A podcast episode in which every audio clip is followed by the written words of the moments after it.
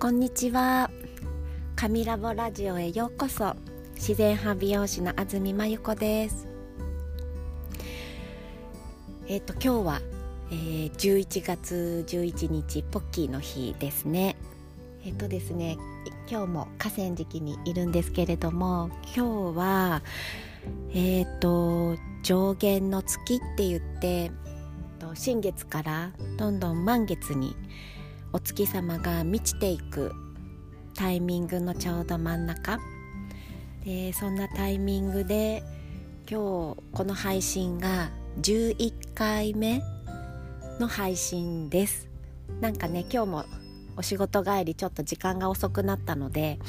あ今日はちょっとまっすぐ帰ろうかなって思ったんですけどあそういえば今日は11回目の配信だなって思ってあ今日は11月の11日だなと いうことであの自然とちょっとあの車が河川敷に河川敷の駐車場に向いておりました。えっと面白いですね。なんか何を話そうかなって思って私この半分のね上限の月って好きなんですね。夕暮れ時に見えるお月様で。今日も綺麗です。雲一つなくて今空が。とても綺麗にお月様がえっ、ー、とね見えています。はい。今日はじゃあ何を何をお話ししようかなって思った時にえっと今学びというか自分を内観している、うん、と時間があっててそれは、えーと、ちょっとグループでと理念について考える。そんな時間を、えーと、一緒に過ごしてもらえる仲間がいてでまた、えーと指導というか企画をしてくださってあのアドバイスをくれたりこうファシリテートしてくれる隊長っていう、えっと、オンラインでしかまだつながったことがない方なんですけどとても信頼していて、えーと、経営者としても、あの人としてもいろんな意味であの私にとっては学ぶことがとても多い方なんですけどその方からね理念っていうもの、うんと、これ難し難しいですよね。私あんまり理念ってお仕事始めてからもあんまり意識して考えていなくって何のために何を目的でお仕事をしているかとか何をうんと生きていくかとか夢とはまたちょっと違くてえっと夢っていうのは変わりますよね。あのああしたいこうしたいってどんどん変わっていって状況によって変わっていくんだけれどもなんか自分の中の軸になる部分。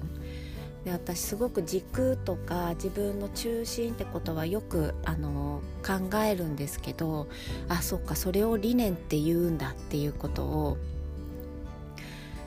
知りました。でその理念っていうものを、うんと言葉で表す。しかも、うんと、何々で何々をするみたいな理念ではなくて手段をちょっと手放して手段を手放した言葉で理念っていうものを考えていこうっていうことで前私は、うんとま美容師として自然派美容で髪と地球を美しくするそして笑顔をたくさんの世界にするなんていうことを掲げていて本当にそれを毎日唱え心の中で唱えるようにして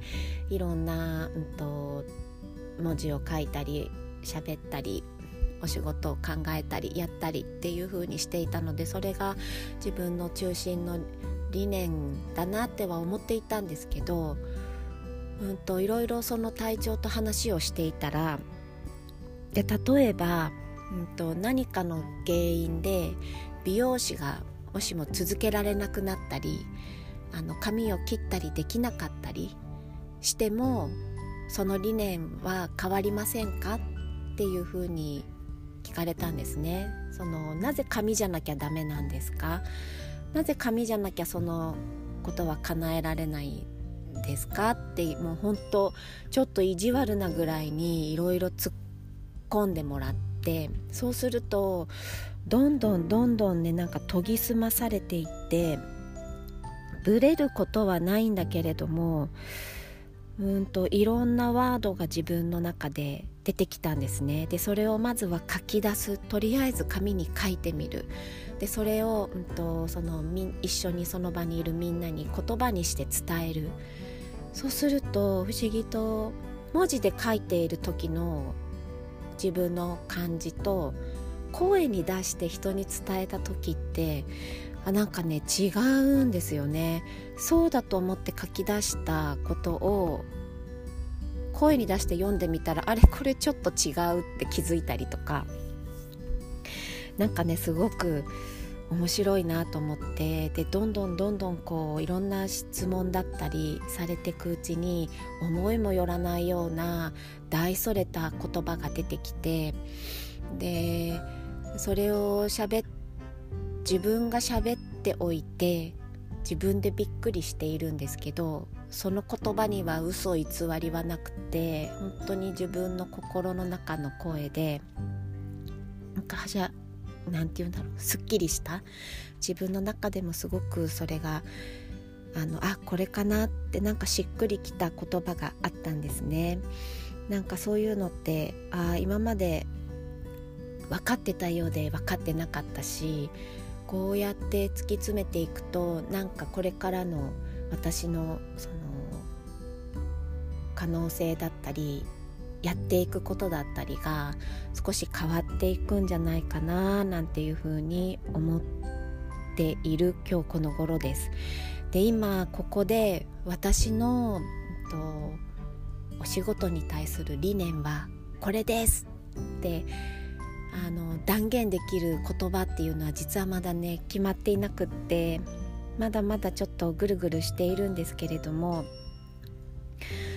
うんこれ後で振り返ってこの配信を私が聞くっていうこともちょっと面白いかなためになるかなって思うのでえー、っと書き出したものをちょっと読み上げてみたいなと思います。まずと髪も地球もきれいに。笑顔。ありのままのあなたになる美容法。循環するきれい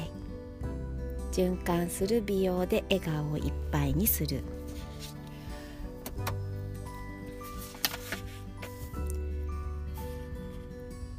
そう循環する美容で笑顔を作る。とかあと綺麗の概念を変える。そんなような言葉が出てきたんですね。そう。うんと。あともう一つ驚いたのが生命感っていう言葉も出てきてえー、っと生きているっていう美しさいい年齢の重ね方そんなことがあと本当の美しさだっていうことを伝えたい、うん、そういう言葉がね出てきたんですよ。生命感とかね。びっくりですよね。あと自然美。髪と地球を美しくする。唯一無二の美容。あと素の美しさを引き出す。そんな風にいろんな言葉を出しました。この中からねさらにさらにもしかしたら美容とか美容法なんていう言葉はあのいらないのかななんて思ったりして。でそのワークの中で体調に聞かれたことで印象的だったのがもし、えーと、美容師をできなくなったとしてもその理念はあのー、変わりませんか？その理念に対して何があなたはできますか？みたいなことを聞かれた時に私できますって言ったんですよね。何を何ができるんですか？って言われた時に私は、えーと、もし体がそうやって美容師がもしできなかったとしても、えーと、私が今思い描いているその理念っていうものに向かってあの伝えるだったり、えーと、後継者を育てるだったり発信をするだったり表現をするだったりあのそういうことであの理念は揺るがずに活動していけるっていうことをね伝えたんです。なんかね偉そうですよねすごく。なんか自分でも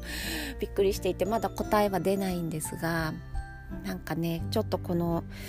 もやもやもやもやでもないな何だろう言葉にするって大事だなって思って今向き合っています。では聞いてくださって ありがとうございました。なんだかえーと、この11回目の配信のなんだろう題名を何てしたらいいのかわからないぐらい取り留めもないお話でしたが皆さんは何か生きていくこととかお仕事とかで何か自分の理念っていうものはお持ちですか？えっと、遠い先にある目指すものみたいな、うんと、世界平和とかかもしれないし。なんだろうね。いろいろあると思うんですけど私はうーん美しさの概念を変える